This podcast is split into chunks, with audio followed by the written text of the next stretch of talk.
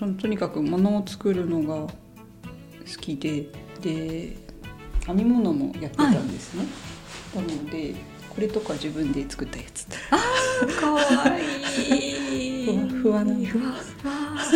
すごい。ストールでマフラーにもして使ってるやつなんですけど編み物作るのが好きだったそうなんですよ。ね細かい作業がとにかく好きでなんかこれ特にこうテトリスみたいなこうやって埋めていく作業がすごく好きで。もう延々とやっちゃうぐらいなんかそれこそ OL やってた頃も例えばやりたすぎて朝5時ぐらいに起きて編み物やって会社にも持ってって休憩時間にもやって家帰ってからあ会社帰りに漆教室行ってで家着いたらまた編み物やってとかっていう生活を続けてたらうんなんか異界用っぽくなっちゃった。か らややりすぎてですか これはダメだと思って少しへ少しこう分散させようと。ーうんうんうん。え昔から子供の頃から好きとかです違かうんですよ実は、うん。その前にもお話しした私いつって言いましたっけ？始めた漆を始めたのが OL 6の頃ですね年前ぐらい。うん趣味がなくて。でそう無趣味が悩みで。でその時こういろいろあの考えて自分は一体何に興味があって何が好きだったんだろうとかってうん。考えるとあそういえば中学生の頃ね編み物をや初めて編み物やって、なんか気になる男の子にうん。あげたりしてたなとか 思い出して、はい。あの時からその後も何何個か作ったんですよ、うん。あの時から急にやんなくなっちゃったなとか、うん。そういえばそういう例えば日本テレビ番組でねその日本の工芸の番組とかうん。うん。がすごい好きでなんか跡取りがいないって聞くとすごい残念に思って私ができれば弟子入りしたいうん。とか考えたりあの妄想ですけど自分でそういう団体みたいのを作ってその伝統工芸が廃れないようにする仕組みとかを作る人になったらいいなとか考えたりしてたんですよ。でも考えるだけで結局は何もやってなかったんで。うん。でその時のテレビであの外国の方にやっぱり日本の文化があの注目されているっていうことで外国の人がその刀鍛冶っていうか包丁作りのあの後取りになってたりとか、うんあと盆栽ををされている方たちがその取材班に対してあの日本人だろうみたいな感じで「わびさびってうん説明できるか?」とか聞かれて取材陣は説明できなかったんですよ。はいはい。で私もその時説明できなくてうん今もちょっと難しいですけど。聞いてあこれはいかんってなってなんかもっとねまずは自分からなんかやってみようって思ってうん。それでいろいろ調べたらなんかまあ会社のから歩いて行ける距離にあの金継ぎとか漆のことを教えてる教室があるっていうのを知ってそれでまあ56年はそこにうん。もう週1で通ってうん。習ったのがきっかけですね。無趣味なの？うん。そうなんですよ無趣味が嫌だったんですか？嫌だったんですなんか。なんだろう。なんか時々考えません、オーレルやってると、うん。なんかうん。ないつまで続くんだろうとか。何何やってるんだろう。これがなくなったら私私は何をしてるんだろうとか、うんそういうのありますね。その時あの父がいるんですけど父はとにかくもう家にいるのが嫌なぐらいとにかく外が好きでうん。もう何でもやるんですよ。うん。で例えば自分家の庭じゃ飽き足らず近所ご近所さんのなんか土地多めに持ってる人と仲良くなってその人の土地に畑やったりとか、あとそれでまあもちろん食べられる野菜をね、いつもいつも作ってたりとか、あと釣りも若い頃からやっててうん。あの自分で竿を作っちゃうんですよ、竹の棒で。はい。なんだお前って思いましたけどその時は、うん。それでなんだろう。イカを102杯とかへー。タイを98匹とか アジがもっとだな、えー。150とか、うん一度に釣ってきて やめてって感じで。とかあとある日家帰ってあ今日今日晩ご飯うどんなんだ珍しいなうどんの晩ご飯ってって思ったら、うん。あのなんだろう縁側？ヒラメの縁側がこうてんこ盛りになってたっていう。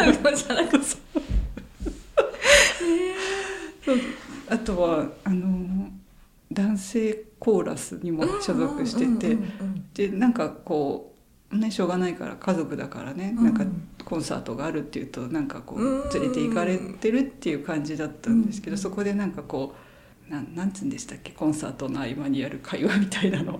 あのあーなんかちょっと合間の。なんかトークみたいなのが、ううんそうそう。話すようなやつですか？そういうゆるいコンサートだったんで、うんうんで行ったら。なんか在籍して何年の方が一番長いんですかね？みたいな話になって、こう何年の人とか言われたらどんどん座っていくんですよ、うん最後まで立ってるんですよ。そして40年ぐらいやってるんですよ それを。だから大学卒業してすぐぐらいに入ってうんそこからずっと続いてるってこと。だからもううん一個一個の趣味が長くてしかもなんか同行してて。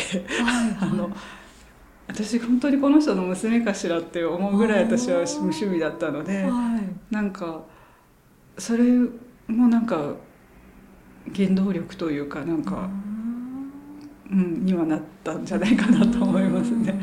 うん。私もなんかあった方がいいのかしらみたいな感じですかね。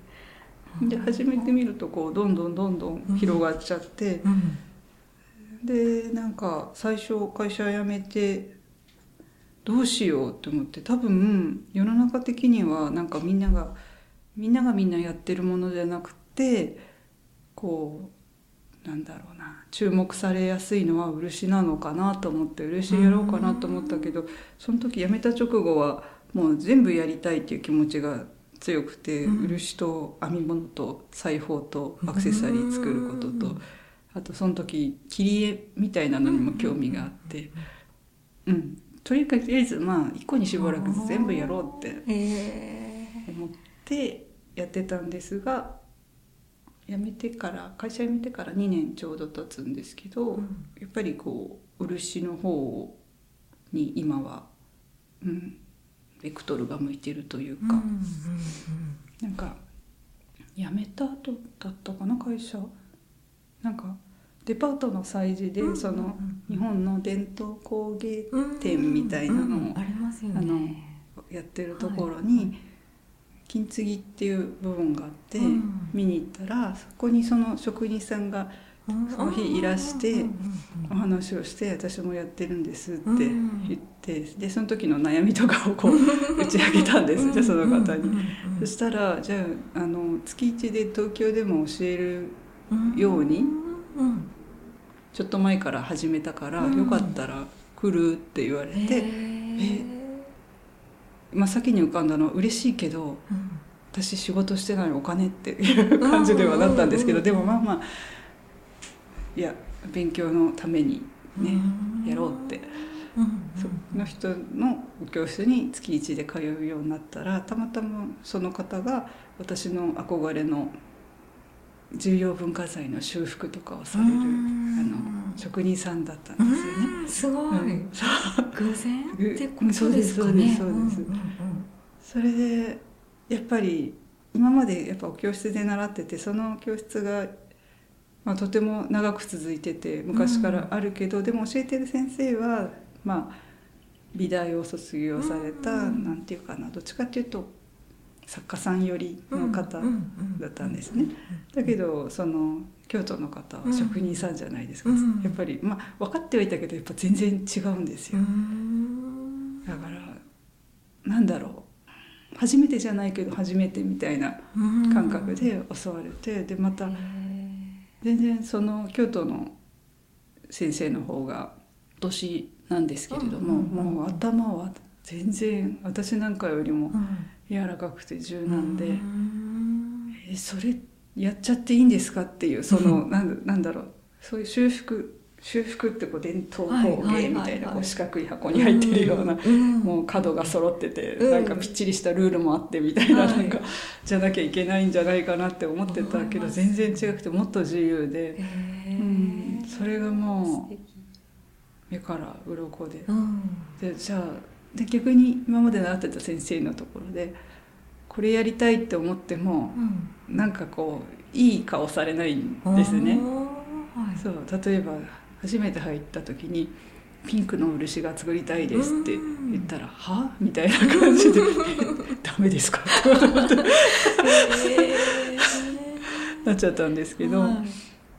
あのそれ先生はやってみ、あの自分はやったことないけどやってみたらええやんみたいな感じでこう言ってくれて、うんうん。それでそんな中生まれたのがこれとか、あちょっとこれ後で写真載せときますね、うんステンレスに漆あーでで鏡が真ん中について。あえっとただのトレーなんですね。ステンレスのトレーで。裏が金箔を貼って表は銅箔を貼ってうん。上から漆で留めたなんだろう。白檀塗りに近いような、うん。白檀塗りって本来こういうやつなんですね、うん。金箔の上からうん漆をかけてちょっとこうなんだろう落ち着かせるというか金の、うん。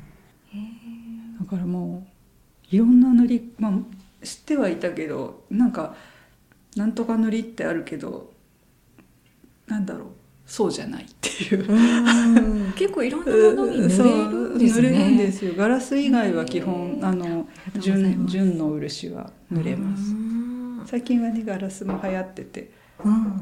やれるようになってますけど、面白い、うんじゃあその職人さんと以前習ってた先生の結構その違いっていうとそうですね。やっぱりなんだろうな。正解が一つじゃないっていうのをちゃんと分かってるのが職人さんで、なうん。なんかこうじゃなきゃいけないってうん。思ってるのが、うん。その前からの先生っていう感じが、うん。でも先生によってもうん。全然違うんですけどね、うんなんか逆になんか教室って言っても隣のクラスって言ってもついたて1枚なので会話が聞こえてくるんですけど、うんそっちの先生は本当にもうあのふざけたような会話が好きで、うん。なんかもううん。毎回なんかゴシップネタとかをこう、うん。生徒さんたちとあ話したりとあか和気あいあいとした空気を楽しむみたいな趣味の世そう界いうなんか割と自由で、うん。たまになんか「えそんなことそれそれ言っちゃおしまいでしょ」っていうう先生らしからぬ言葉。なんかうん。僕は知らないからそのやり方は知らないから教えられない。やってみればみたいな感じのこととかおっしゃってて。うんうんへえじゃあ職人さんの方がなんか全然それまでとは違うんなんだろう。ですね。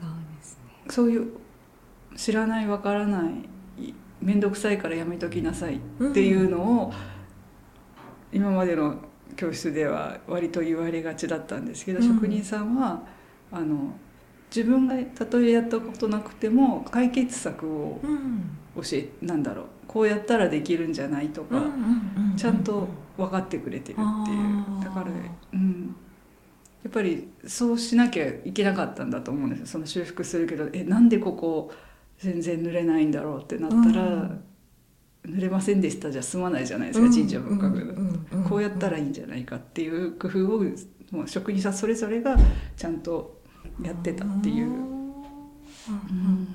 うん。へえ